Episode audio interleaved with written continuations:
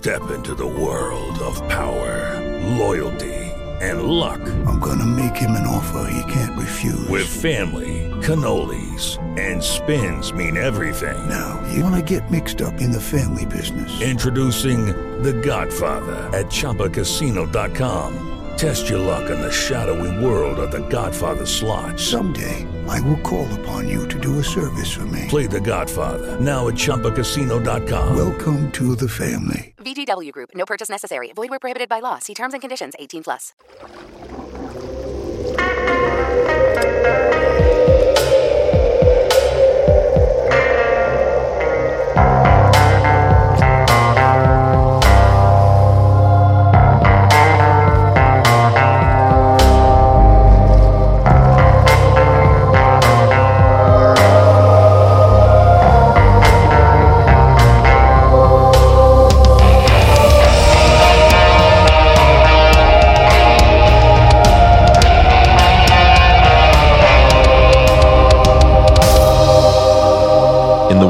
Of 1994, Damien Echols, Jason Baldwin, and Jesse Misskelley were all convicted of the murders of Christopher Byers, Stevie Branch, and Michael Moore.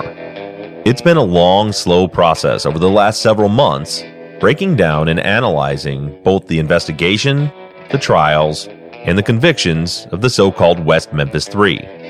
As mentioned last week, my intention before we take our mid season break is to give you as much first-hand inside information as to what was going on during the trials. Last week we heard from Jason Baldwin himself, and this week we're going to get a little better perspective on the conviction of Jesse Lloyd Misskelley Jr. Jesse's attorney, Dan Stidham, has agreed to come on the show and walk us through his first-hand account of defending Jesse Misskelley. And now, without any further ado, here is now sitting judge Dan Stidham.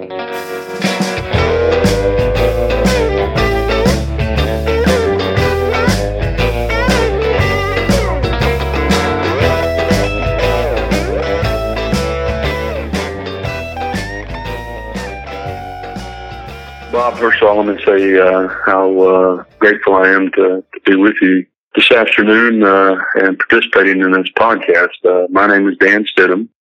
I represented Jesse Misskelley in, in uh, one of the uh, most infamous uh, crimes to ever take place uh, in the United States, the West Memphis murder case back on uh, May 5th uh, or May 6th, depending on how you want to approach that, and the time of death in 1993.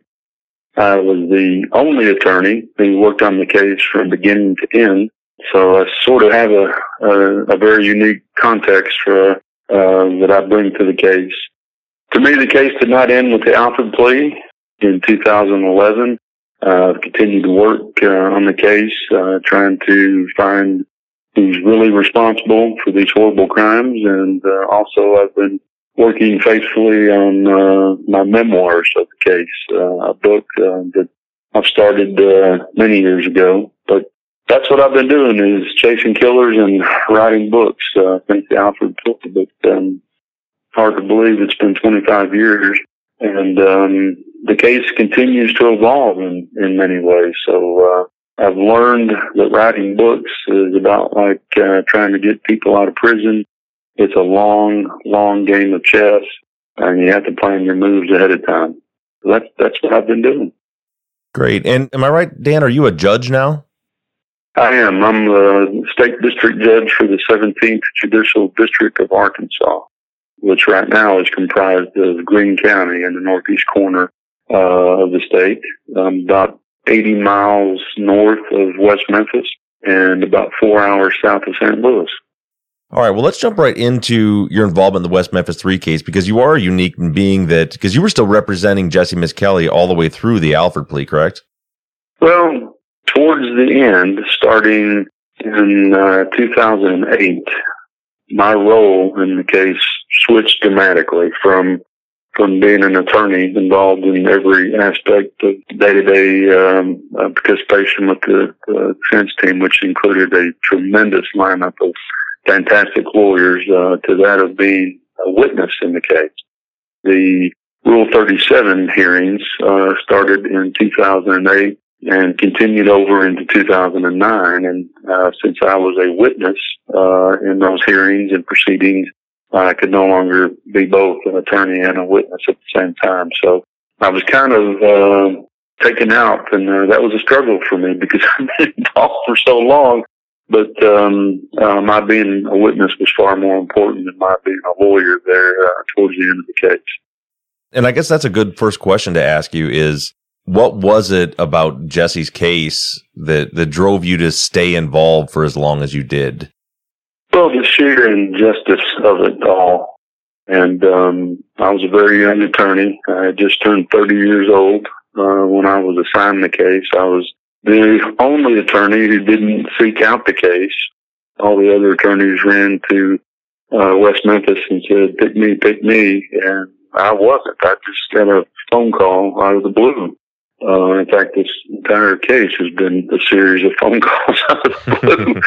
but uh, that that particular phone call took place um, in early June, a couple of days after Misskelley's uh, so-called confession, and uh, a circuit judge who was from Perryville, my, my hometown, uh, was on the bench that day, and it was his task to appoint lawyers, and he thought of me, and um, of course that's why I went to law school is to uh, represent people who who need help uh, in criminal defense. Everybody's entitled to a defense, and uh, even though at that particular moment in time I assumed that he was guilty because of the confession, I was torn between wanting to get involved and thinking this is crazy and no, I don't want to touch it with a ten foot pole, so to speak, and so I went to to my ex-wife, uh, assuming that she would talk me out of it, and uh, unfortunately or fortunately, how we look at it, she said, uh, "Hey, this is why you went to law school. This is your kind of thing. Do it." And so I called the judge back and said, "I'm in." So that's how that's how it all got started. That was the genesis. Now you'd said that at the beginning you thought that Jesse was guilty, and I was I wanted one of the first things I wanted to ask you was, you know, in reading all of the transcripts of all the statements Jesse's given, he gave one to you in August, you know, that summer, a couple months after he had confessed. And, and my take on that, it looked like you were discussing possible plea bargains with Jesse. At that point, you were kind of repeating back to him what he had said in his confession. At that point, did you still think that he was probably guilty? Yes. Uh, I had what I've always referred to as uh, uh, an epiphany, but it didn't come until uh, September of 93. And um, it finally hit me one day, just like a, you know, uh, someone hit me in the head with a two before that, hey, now I get it. Now I understand what's going on and everything changed from that moment on. And, uh, with the help of, um, uh, Ron Lax, uh, who was a very talented and great guy, offered to do some private investigative work for us. He had an office in Memphis, Tennessee and Nashville. And he hooked me up with uh, Dr. Richard Ofshe. And I begin to learn what a false confession was and how it happens and why it happens. And at that time, there were probably four or five, uh, maybe six or seven people on the planet who actually understood the dynamics of a false confession, how they how they happen, why they happen, and what you can do to prevent that. And, and uh, in September and October and December, of 1993, uh, as we moved closer to trial, I, I became uh, the seventh person to understand the dynamics. And the task became, how do I explain this to the jury when it's so hard to, to grasp already? I had a background in psychology and sociology from college, so it was, it was, it was easier for me than it might be for a layperson to understand. But we lost um, a lot of time that we should have been preparing and so uh, it set us back tremendously. So in September, you said you had that that epiphany moment, and you realized that it was a false confession. Up to that point, had you even really asked Jesse if he done it or not, or how how did that conversation happen when you finally decided we're going to go ahead and plead not guilty and fight this? Well, Jesse Misskelley is uh, intellectually challenged. Most people don't disagree about that, but there are still a few folks out there, a small minority, who, who believe that Jesse is not mentally challenged. And but but he is. That's the truth. Truth of the matter was He's intellectually challenged. Back in 1993, we referred to that as mental retardation. In today's uh, world, it's uh, it's intellectually challenged uh, is the phrase. And um, Jesse Misskelley was essentially a five-year-old child. Uh, that was um, the level of his IQ. That was the level of his intellectual capabilities, and and that made him the perfect patsy for the West Memphis Police to lead down this crazy story that uh, they believed. Uh, Jesse Misskelley didn't confess on on that day. Uh, Gary Gitchell and Bryn Ridge confessed. Uh, they put everything into his mouth, and he simply parroted it back uh, with one thing in mind. That was just tell them what they want to hear so I can go home. And um, that's what led to it. What, what led to the epiphany was I had gotten a phone call uh, in August from John Fogelman stating that they had found uh, some DNA on a white T-shirt in Mr. Misskelley's uh, trailer and uh, in the trailer park, and it was a perfect match to one of the three victims. And uh, so that you know that to me was the icing on the cake. I of course filed a motion to have it tested independently, but um, suddenly in September uh, at a pretrial hearing, Baldwin walked up to me and said, "Oh, by the way, that's not uh, the DNA was not uh, one of the victims. It was your your client's blood."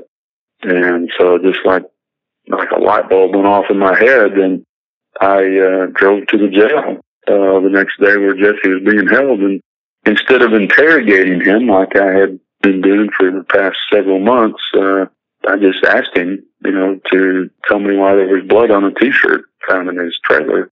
And for the first time, Jesse Misskelley told me something about what he knew. He actually knew instead of trying to make up something to please me. and he told me that's my blood. I, I throw soda bottles up in the air and break with my fist when I get angry at people. And uh, I wipe the blood on my t-shirt. And uh, it was just, everything changed at that moment. Everything changed. So we began buckling down and getting ready for trial. Because uh, as I later learned, Jesse actually considered me to be one of the West Memphis police officers. And so every time I go talk to him about the case, uh, he would tell me a different version of the story. And he couldn't remember the story because he didn't have all the props that uh, the West Memphis police were using. The photographs of the victims, um, which I think is extremely cruel. Uh, didn't have uh, newspaper articles where pictures of the victims were in the newspaper, and underneath it said uh, the victim Byers, the victim Moore, the victim Branch, and and if you listen to Mr. Misskelley's confession, you can hear him referring to the victims as Dub branch and Dub Moore and Dub Byers uh, because he's just trying to please his interrogators. At what point did he finally tell you that he didn't actually do it? It was uh, in September of um, 93.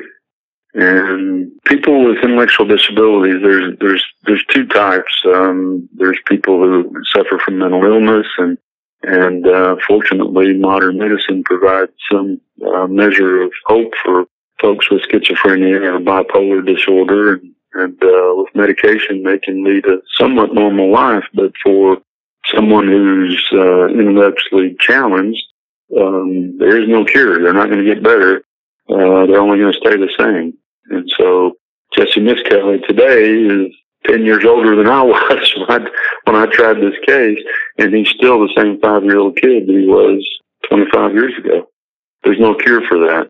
And people like Jesse Misskelley, especially when he was 17, he's, he's a little wiser now because of all the bad things that have happened to him. When he, when he tries to, uh, mask his disability, you know, people like Jesse Misskelley are more likely to to doubt their own experiences, uh, the things that they've witnessed, the things that they've seen, and um, people who are normal and can think abstractly, they don't have that issue. But uh, uh, Mr. Misskelley, and it took me years to understand this, and not until post conviction, when Dr. Tim Derning uh, from California, who's an excellent forensic psychologist, he explained to me that uh, Jesse is uh, very, very good at masking his disability. And he calls it cheating to lose. people with uh, mental and intellectual disabilities, they, they cheat their disability so that they don't appear to be uh, disabled.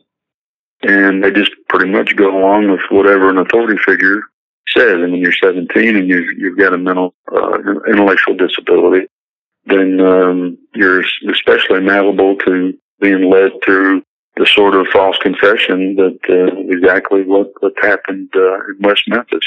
And by the way, I listened to your podcast a couple of weeks ago on my way back from our daughter's law school graduation uh, in Fayetteville, Arkansas, and I listened to um, I guess it was episode let me say five twenty five. Does that sound right about, about the confession? Yeah, that sounds about right. And uh, I listened to it again last night, uh, five twenty five, and and I must say that, that your analysis and step by step explanation of, of how these words didn't come from Jesse Misskelley, they came from Gitchell and Ridge. Um, I thought that's one of the best analyses that I've ever I've ever listened to or, or read. So uh, you did an excellent job in in sorting through that. I applaud you. No, I, I appreciate that. You know, when we broke it down that way and really took it piece by piece, it t- in my opinion, it became pretty painfully obvious that Jesse didn't demonstrate any kind of knowledge of this crime whatsoever throughout any of the different confessions. And, and of course, that's the, the people that still believe that it was a legitimate conviction and that the, the three are guilty. You know, they, they always cite Jesse, or why would he confess over and over and over again? Uh, and you were there for a lot of those. And one of the big ones was after he was convicted and he came back with the, and he supposedly confessed to the police officers in the car then you sat down and did the the Bible confession with him, where he put his hand on the Bible. Can you can you kind of walk us through that experience and, and what you were thinking when it was going on? Yeah, that was you know that's one of the things that uh, a lot of people and uh, as you know, there's a wide following uh, with regard to the West Memphis case and various chat rooms and podcasts and things of that nature. Uh, and there's lots of people, I say lots, of, I think they're a small majority, but they want to hang their hats on this Bible confession. They have no idea what the circumstances were. So I'd, I'd like to enlighten your listeners a little bit in that regard. When Jesse left uh, the courthouse that day to be transported to prison, uh, my instructions were to him to do not say anything to these officers about anything that's to do with the case. And number two, I admonished the officers, both of them, Clay County deputies that they were under no circumstances to talk to my client. And of course, um, they did the exact opposite. And I've always suspected, though I can't prove it, that they were instructed by the prosecution to do just that. And so Jesse, uh, being Jesse, will uh, tell you pretty much whatever you want to hear. And so the officers began to explain to him that uh, he's the only one that's going to go to prison. The other two are going to get off if you don't testify against them. Um, that he was going to die in prison and uh, that uh, I didn't care about him, that uh, he couldn't trust me, and it's just so easy to to to get him to to say whatever uh, he wants to say. So that particular day, uh, I went down to the prison uh, with Fogelman and Davis, who were both very, very eager to have his testimony in the second trial, which was coming up in just a couple of weeks. And um, for your listeners, and you may remember this as well, there's a scene in Paradise Lost where Fogelman and Davis are meeting with the victim's parents uh, at Brent Davis's office in Jonesboro, mm-hmm. and he's explaining to them that they need Jesse Misskelley really bad. And without him, uh, I believe the phrase Brent Davis used was, we may have a 50-50 shot. It may have been Fogelman that said that. So they were desperate to get his testimony. And so, so I sat down with Jesse. And of course, he was all worked up. Uh, he didn't want to be in prison anymore. He was told that this was his only way out to testify. And, and, uh, so if you take the time to read the so-called Bible confession, you'll see that by the end of the of the tape, when Jesse's confronted with uh, actually having to go into the courtroom and testify under oath, he suddenly decides he didn't think he can do that anymore. And that is one of the things that Dr. Derning described. People with intellectual disabilities don't understand the rules. They don't understand how court works. They, most of them, the studies have shown, believe they can't uh, lie in court. So, so he was faced with that problem. I, I, I want to get out of here, I want to, I want to do what they want me to do so I can go home. That's, that's, that was his sole purpose throughout the entire process. What do I have to tell you? What do I have to make up? Uh, what do I have to pare it back to just so I can go home? But when it came right down to it, he didn't want to tell any more lies uh, about Jason and Jesse, and I think he felt bad that he had pulled them into this this horrible situation. But to, to you a little further background, when I got there and started talking to Jesse, I went back out in the hall and I asked uh, the prosecutors for two things. I said I need a Bible and I need a crime uh, scene map with all the places where the bodies were discovered uh, whited out. So I just have nothing but a, a blank map of the crime scene. And, and um, so they bring me both. So if you, and it's been a while since I've looked at the transcript for the Bible confession, but basically what I'm doing is asking Jesse to show me where everything happened. And um, he gets it all home.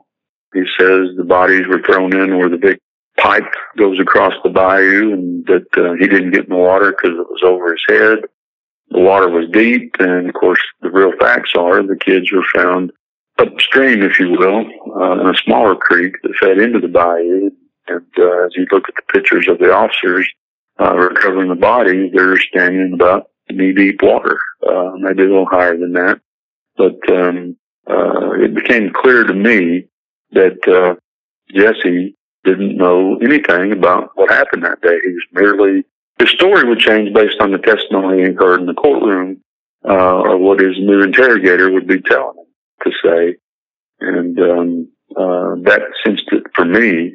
And I asked him, "All right, if you if you were there and this really happened, give me something that I can prove it with." And he brought up this uh, whiskey bottle issue. And so uh, he said, "I broke a whiskey bottle under an overpass there on Interstate I-55 and I-40." And this is where a lot of nons start hanging their hat again. Is uh, we prosecutors and I and and uh, Gary Gitchell got a flashlight and we went to the overpass and started looking for whiskey bottles. And we not only found uh, one whiskey bottle, we found thousands of whiskey bottles. I mean, they were everywhere, just littered everywhere. We actually uh, rousted uh, a homeless person who was sleeping under the overpass. And so um, that didn't corroborate anything for me.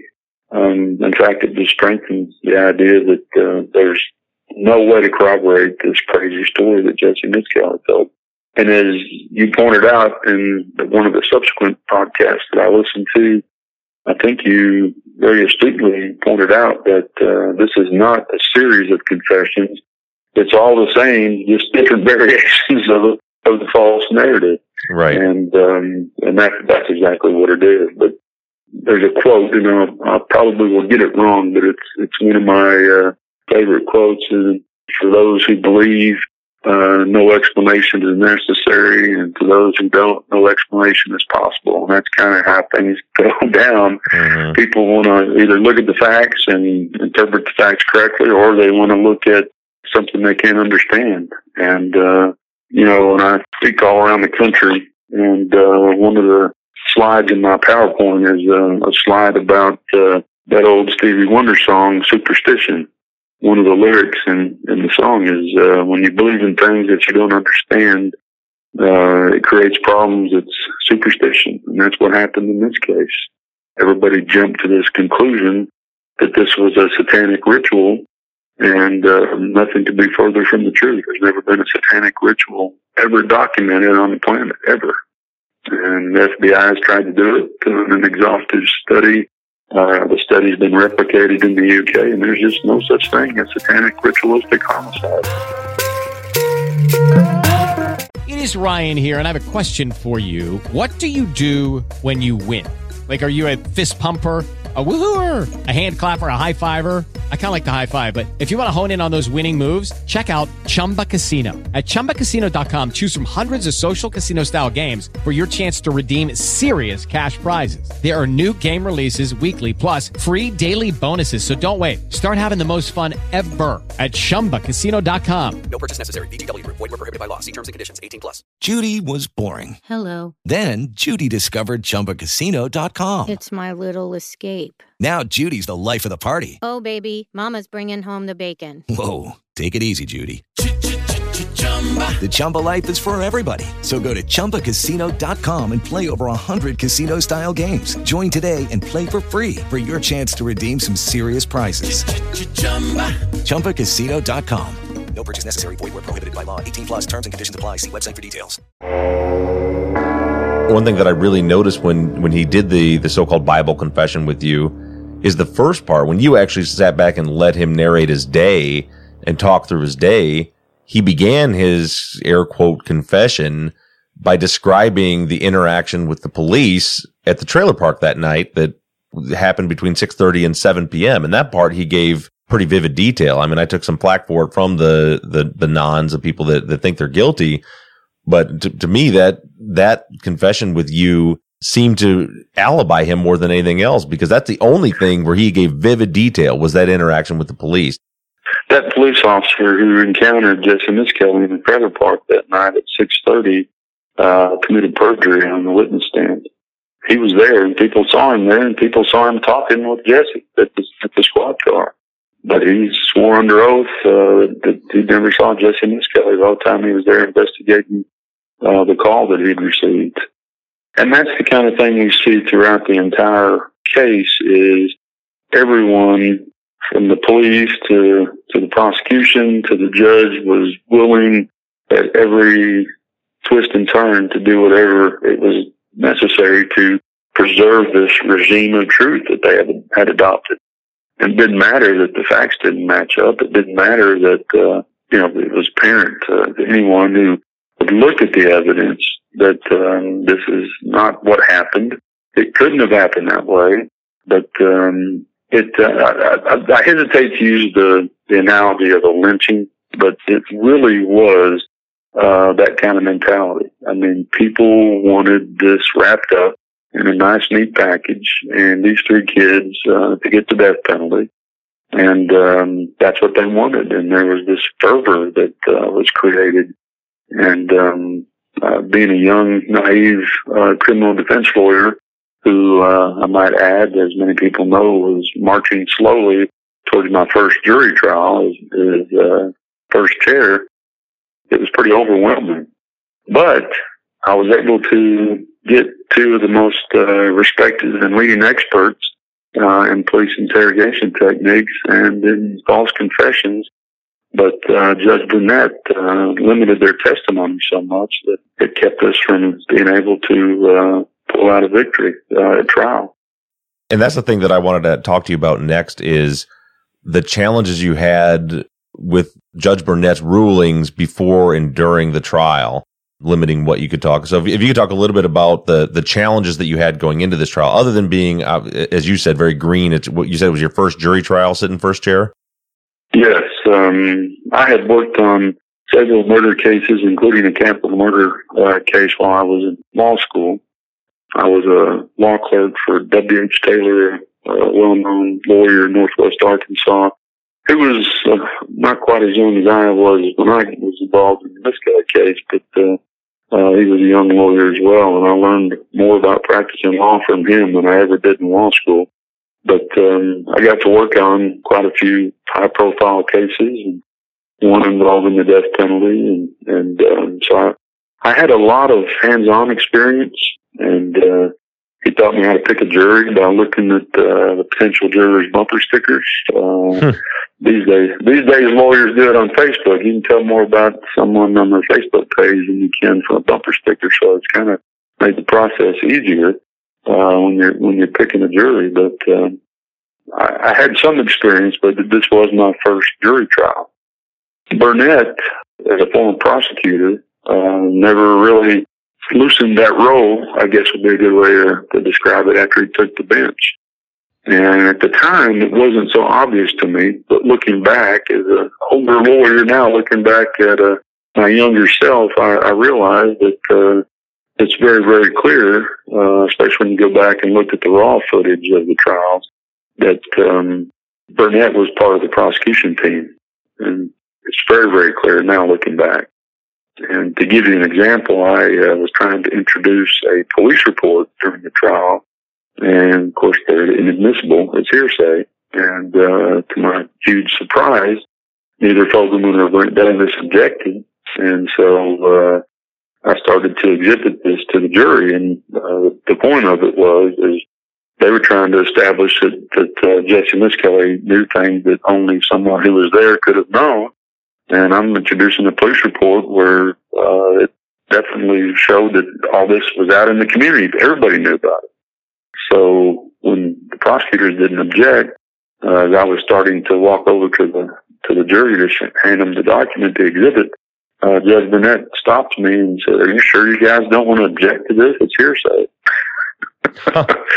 and I, I said, "No, Your Honor. They said they had no objection." And and he said, "Are you sure you don't want to object to this?" And and uh, so finally he relented, and I actually got to, to show it to the jury. But that's what I faced throughout the entire process. I I've always told people that the only two motions that I won during the entire trial was uh, the change of venue, which was obviously uh, a slam dunk. Uh, and the other one was I asked to go to lunch early during the trial, which he granted. um, and those are the only two motions that uh, that I can recall having any success on. Right, and then so in, in one big one that I noticed. I mean, I noticed a lot, obviously, but what really stuck out to me was what you had mentioned earlier Burnett's ruling about limiting the testimony of your experts. Can you talk a little bit about that and, and how that went down? You know, Jesse Misskelley had never gotten the best of anything out of life. His, his first 17 years, and I was determined to change that. And so I went out as a young, inexperienced lawyer, and somehow uh, I convinced these two guys to come in, uh, even though I couldn't pay them. They both read the uh, confession and all the officer's notes, all the documentation uh, that I had in my file, and they immediately said, "Oh my God, kid is innocent. Uh, I'm coming out to help." And I said, "Well, I can't pay you. All I can do is ask the court to reimburse you after the trial is over." And they they both said, "We don't care. This kid's innocent, and we're we're coming out." And uh, there were other experts that I was not successful in, in obtaining. I tried to get Park Dietz a forensic psychologist to come in. I couldn't get past the secretary without fifteen thousand dollars up front, uh, which of course I didn't have. But uh, these two guys uh, came in on their own dime, and I hadn't heard the testimony in, in a long time. But I was listening to the, the podcast last night, and uh, I think it was the follow up to the one we were discussing earlier. I guess 525A. And at the end of the podcast, you actually played um, the tape, which I assume is from one of the HBO films, uh, where Warren Holmes is testifying.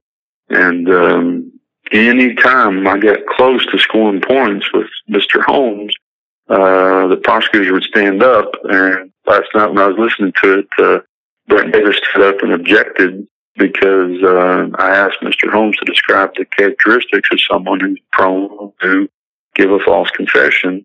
And their objection was uh, Mr. Holmes uh, was not a psychologist. And of course, that's not a proper objection. And so Burnett says, Are you objecting on the basis of lack of foundation? And of course, Davis says yes. And of course, then he shut me down.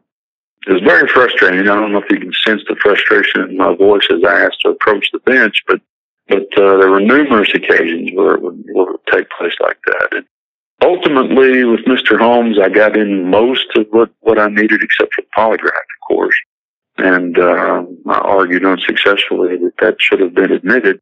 If the police are going to use a polygraph to trick someone into uh, giving a false confession, the jury ought to be entitled to have that information, especially when you have perhaps the most uh, qualified expert in the world on polygraph sitting there under oath testifying that he passed the polygraph. The only question he was showed any uh, deceit on was, have you ever done drugs?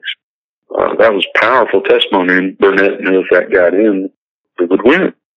And I do believe, even to this day, that uh, had Ofshe been allowed to testify and uh, had Holmes been allowed to testify, we would have gotten an acquittal. And I can base that on some on some facts. There was a lot of things that went on uh, during uh, deliberations that uh, came out uh, later on that made it very clear that uh, we were we were very close to convincing the jury that Mr. Misskelley gave a false confession. Yeah. One, one, one of the things that happened, and uh, I didn't mean to interrupt. I, apologize, but um, we did a proffer and proffered, you know, what uh, Mr. Holmes would have testified to uh, if the judge would have allowed it, and we did a proffer into the record of what Dr. Ofshe would have testified to, but the jury wasn't in the courtroom. They had been taken out to the jury room.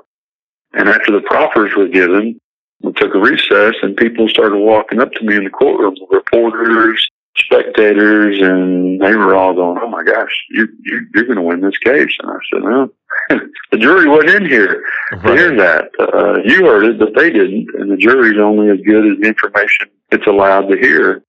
And so uh, it was very, very, very frustrating. And so my strategy became you know, I could see the train coming down the tracks. Uh, I always thought at every step of the of the of the case that I was I had a chance to win. I really did. And looking back now, uh, 25 years later, I, I realized that the train was coming down the tracks, and it was going to take me a while to derail it. But um, I started setting little traps that I thought maybe an appellate court might uh, grasp in order to fix this problem, and that's just uh, became a an 18 year, 78 day game of chess that uh, ultimately um, I was able to, to win. And I'm not trying to suggest even for a second that it's I who, who won this case. Uh, there, there are lots of people who came forward and but for them, they'd still be in prison today. And the list is long. And if, every time you start naming names, you, you're always prone to forget someone who was important, but taking that risk. Um, you know, people like uh, Eddie Vedder, uh, for example, who really got this case moving uh, when it had stalled out. Peter Jackson, Lord of the Rings fame, who did uh, West of Memphis, uh, along with Fran Walsh, his partner, who just is one of the nicest people I've ever encountered. I, I really love spending uh, what little time I could with her uh, when the movie was screened at Sundance.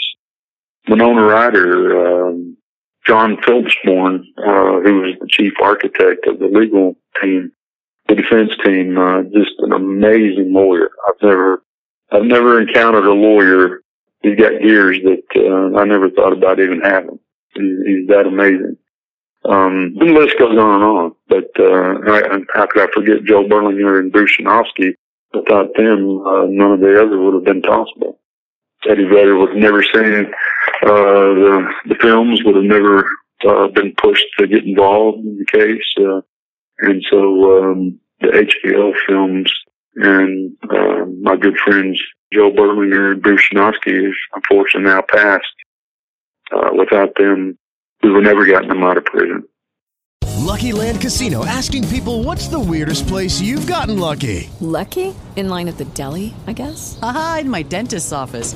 More than once, actually. Do I have to say? Yes, you do. In the car before my kids' PTA meeting. Really? Yes. Excuse me, what's the weirdest place you've gotten lucky? I never win and tell. Well, there you have it. You can get lucky anywhere playing at LuckyLandSlots.com. Play for free right now. Are you feeling lucky? No purchase necessary. Void where prohibited by law. 18 plus. Terms and conditions apply. See website for details. Can you touch on specifically? Uh, and I, I think I recall from the from the transcripts, but what did the judge hear in the proffer that the jury didn't hear regarding Holmes and Ofshe? What what part of their testimony was not allowed to be presented because of Burnett's ruling? Well, Holmes was not allowed, as, as the podcast pointed out that I listened to last night, the follow up to the, the confession uh, podcast.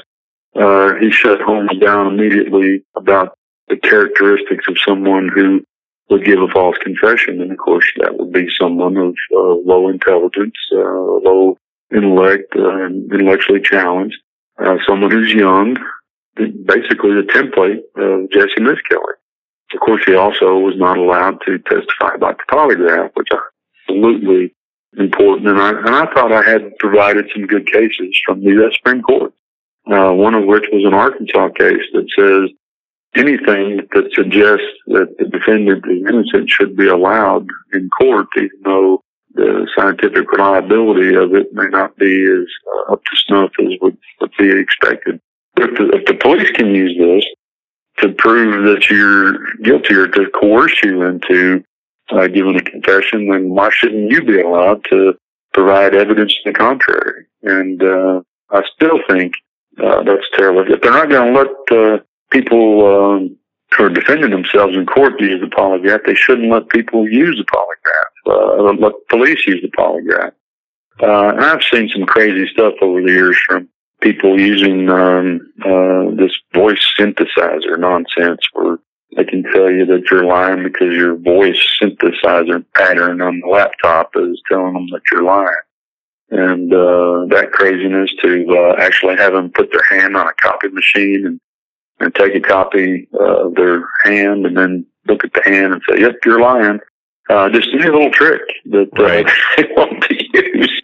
So, I mean, it's just, um, and the Reid technique of interrogations, which is still widely used, is the worst thing that ever happened with regard to police interrogation tactics. It, it creates um, false confessions just by its very nature. And um, I've been struggling to uh, get the Reid technique abolished for the last 25 years. And people are starting to come around and realize that, that, that it's a problem, but it's, it's one of the chief uh, problems. But getting back to Ofshe's testimony, he was not allowed to tell the jury that in his opinion, Misskelley's statement was involuntary and coerced and thus a false confession. He was never allowed to give his conclusions about the case, which were absolutely essential to our defense. Had he been allowed, uh, or had the jury been allowed to hear his testimony unfettered, which was admissible by all standards uh, at the time, I think the jury result would have been uh, different. I think we would have gotten an acquittal. I know there's a lot of people out there who, who think I'm uh, deranged for, for making that bold statement, but I can actually back it up with some, some facts. So, uh, it, that was crucial. And of course, Burnett knew that, and that's why I didn't let it come in. And I found it uh, extremely ironic that a self-proclaimed satanic expert, a retired police officer, uh, I believe was from Ohio, who had a mail order PhD. Uh, he was qualified as an expert to testify about occult, ritual, uh, satanic killings. And um, Judge Burnett said from the bench that um, even a third grader who has specialized knowledge about uh, issues before a jury can be qualified as an expert, and he qualified Dale Griffis as an expert on satanic crimes, where uh, in my trial, I had a Pulitzer Prize winning social psychologist from a little known university out west uh, called UC Berkeley who wasn't qualified as an expert. So I just, I find it uh, so ironic that Judge Burnett was willing and let in anything that would help the prosecution, but keep out anything that might uh, cause problems for the prosecutors. It's all there on on on video for everybody to see.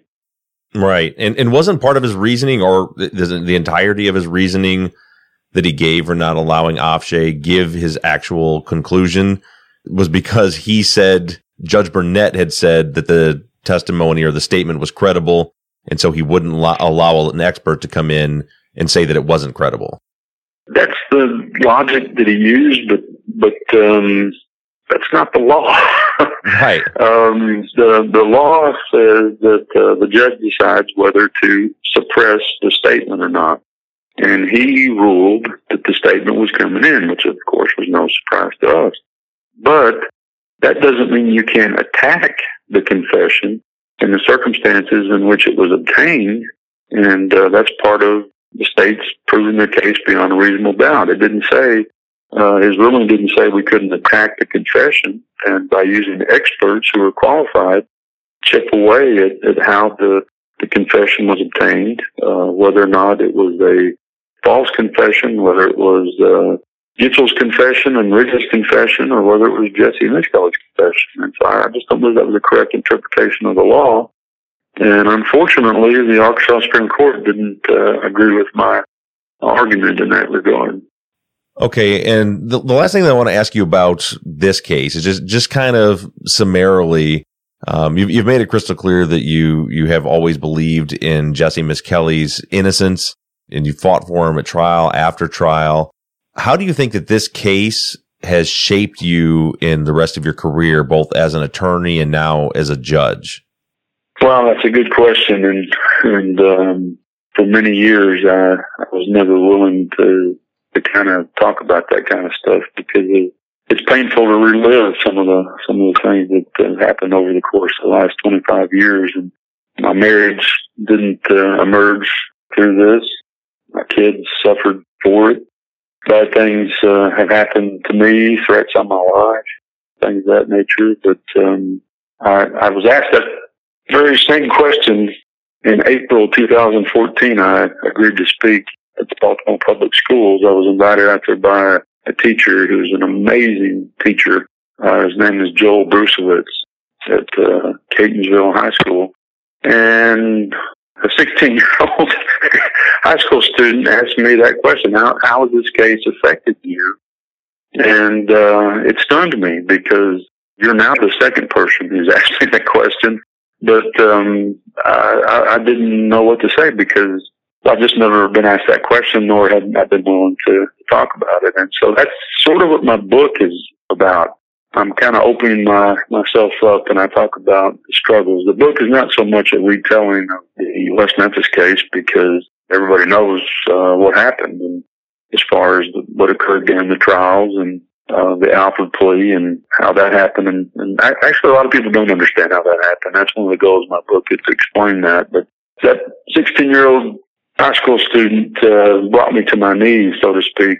And over the course of the next couple of months, I began to realize how important it was to share that aspect. So this this, this book is. Uh, I don't want to sound spooky like Aaron Hutcheson spooky, but but uh, nobody really knows what happened to me because I was there every day uh, while this case was going on, and so it's sort of like the movie Titanic which you know was a great film, but some people were reluctant to go into the theater to see it because a boat sank. I mean, you know that there's going to be a boat sinking, and uh, or the movie Lincoln. You know, a lot of people didn't want to go see that because the president gets shot. You know, we get shot, and it changes the course of history. But but uh, what both films have done is they have laid a background story, what was going on in the background that people don't really know anything about.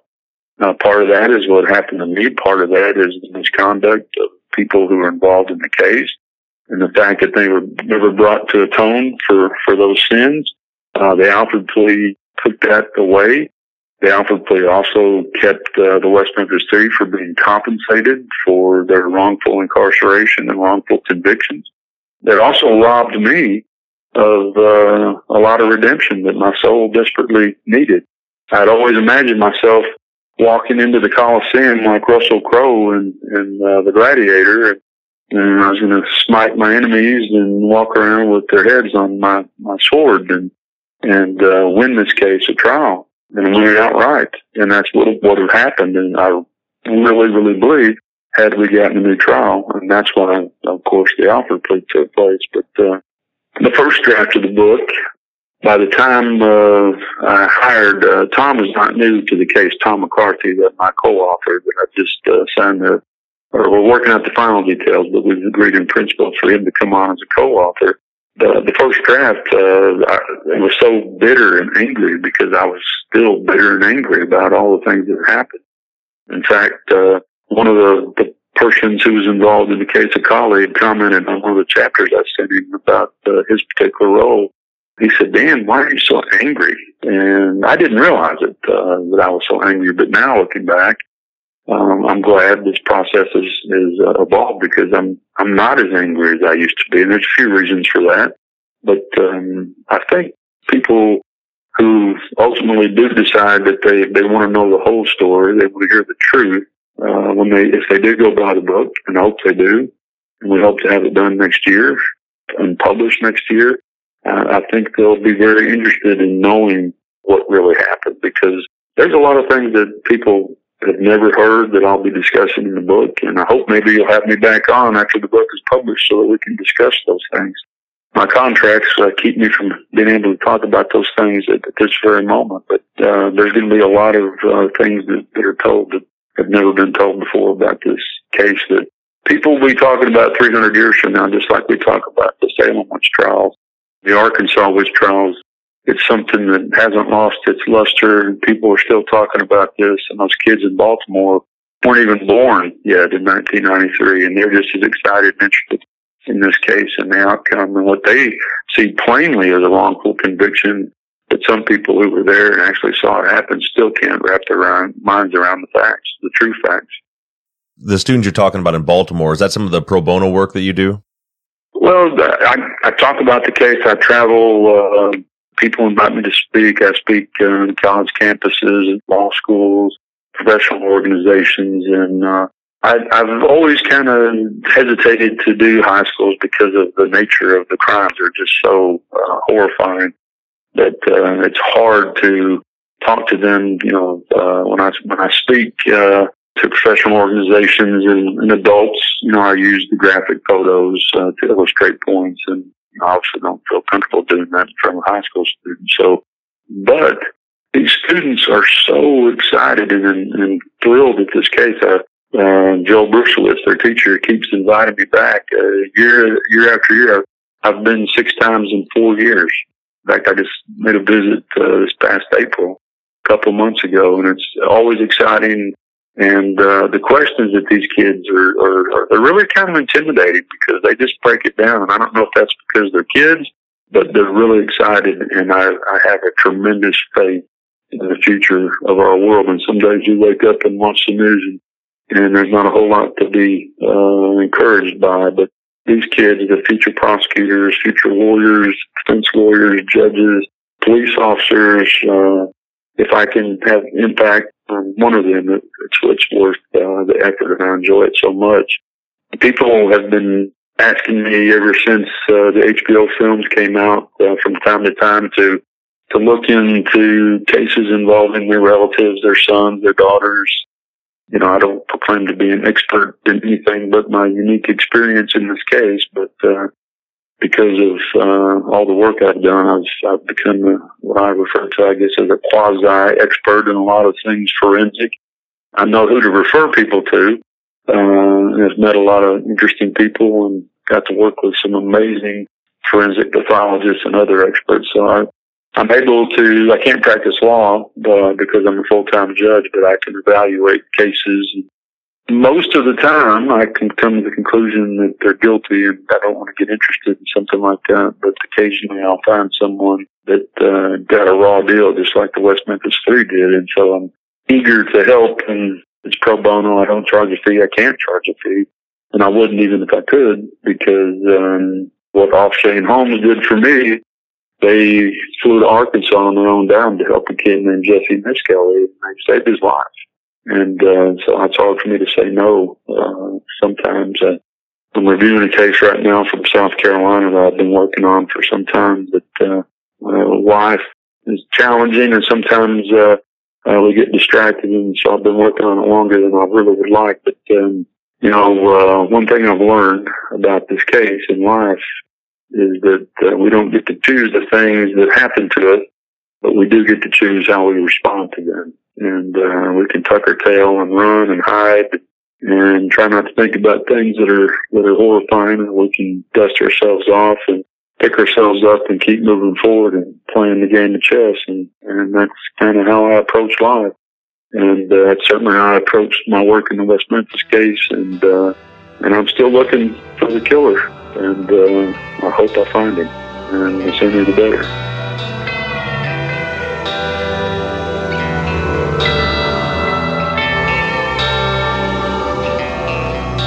Hopefully, all of you enjoyed the interview and also got something out of hearing the firsthand information directly from Dan.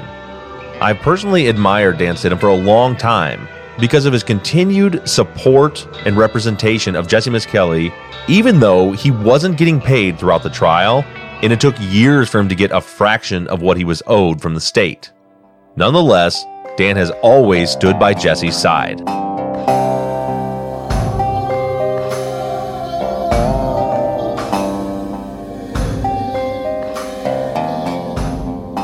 Continuing with our theme of getting first hand information from the people involved in this case before we take our mid season break.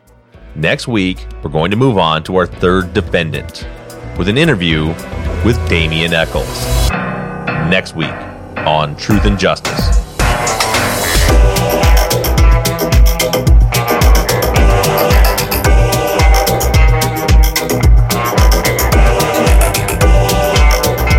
Truth and Justice is a production of NBI Studios. Michael Bussing is your executive producer, and Shane Yoder is our sound engineer. All music for the show was created, composed, and scored by PutThemInASong.com, who also mixed and mastered this episode. And Shane Yoder of PutThemInASong.com designed and created our Season 5 logo. A special thank you to Katie Ross of CreatedInTandem.com for designing, creating, managing, and maintaining our website. And also a big thank you to our transcription team Sarah Mueller, Anna Dindorf, Britta Bliss, and Stephanie McConnell. And as always, thank you to all of you for all of your engagement and support. If you like the show and you'd like to support us, you can do so in a number of ways. To financially support the show, you can go to patreon.com slash truth and justice. On the Patreon page, you can pledge as little as $1 a month and we also have reward levels on the Patreon page that include access to the behind the scenes videos of the taping of our Friday follow up episodes, Truth and Justice Army t shirts, Truth and Justice hats, and even the opportunity to co host one of our Friday follow up episodes. You can also help us out by going to iTunes and leaving us a five star rating and review. And lastly, you can always support us by supporting the companies that sponsor this program. But the most important thing that you can do is engage in the investigations.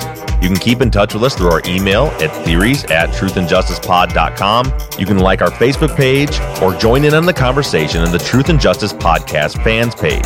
For all of you tweeters, you can follow along on Twitter at Truth Justice Pod. Don't forget that we always have our 24 7 voicemail line open for questions, comments, or tips on the case.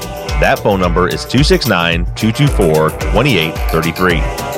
However, you do it, stay engaged, stay in touch. But as for now, I'm signing off. I'm Bob Ruff, and this has been Truth and Justice.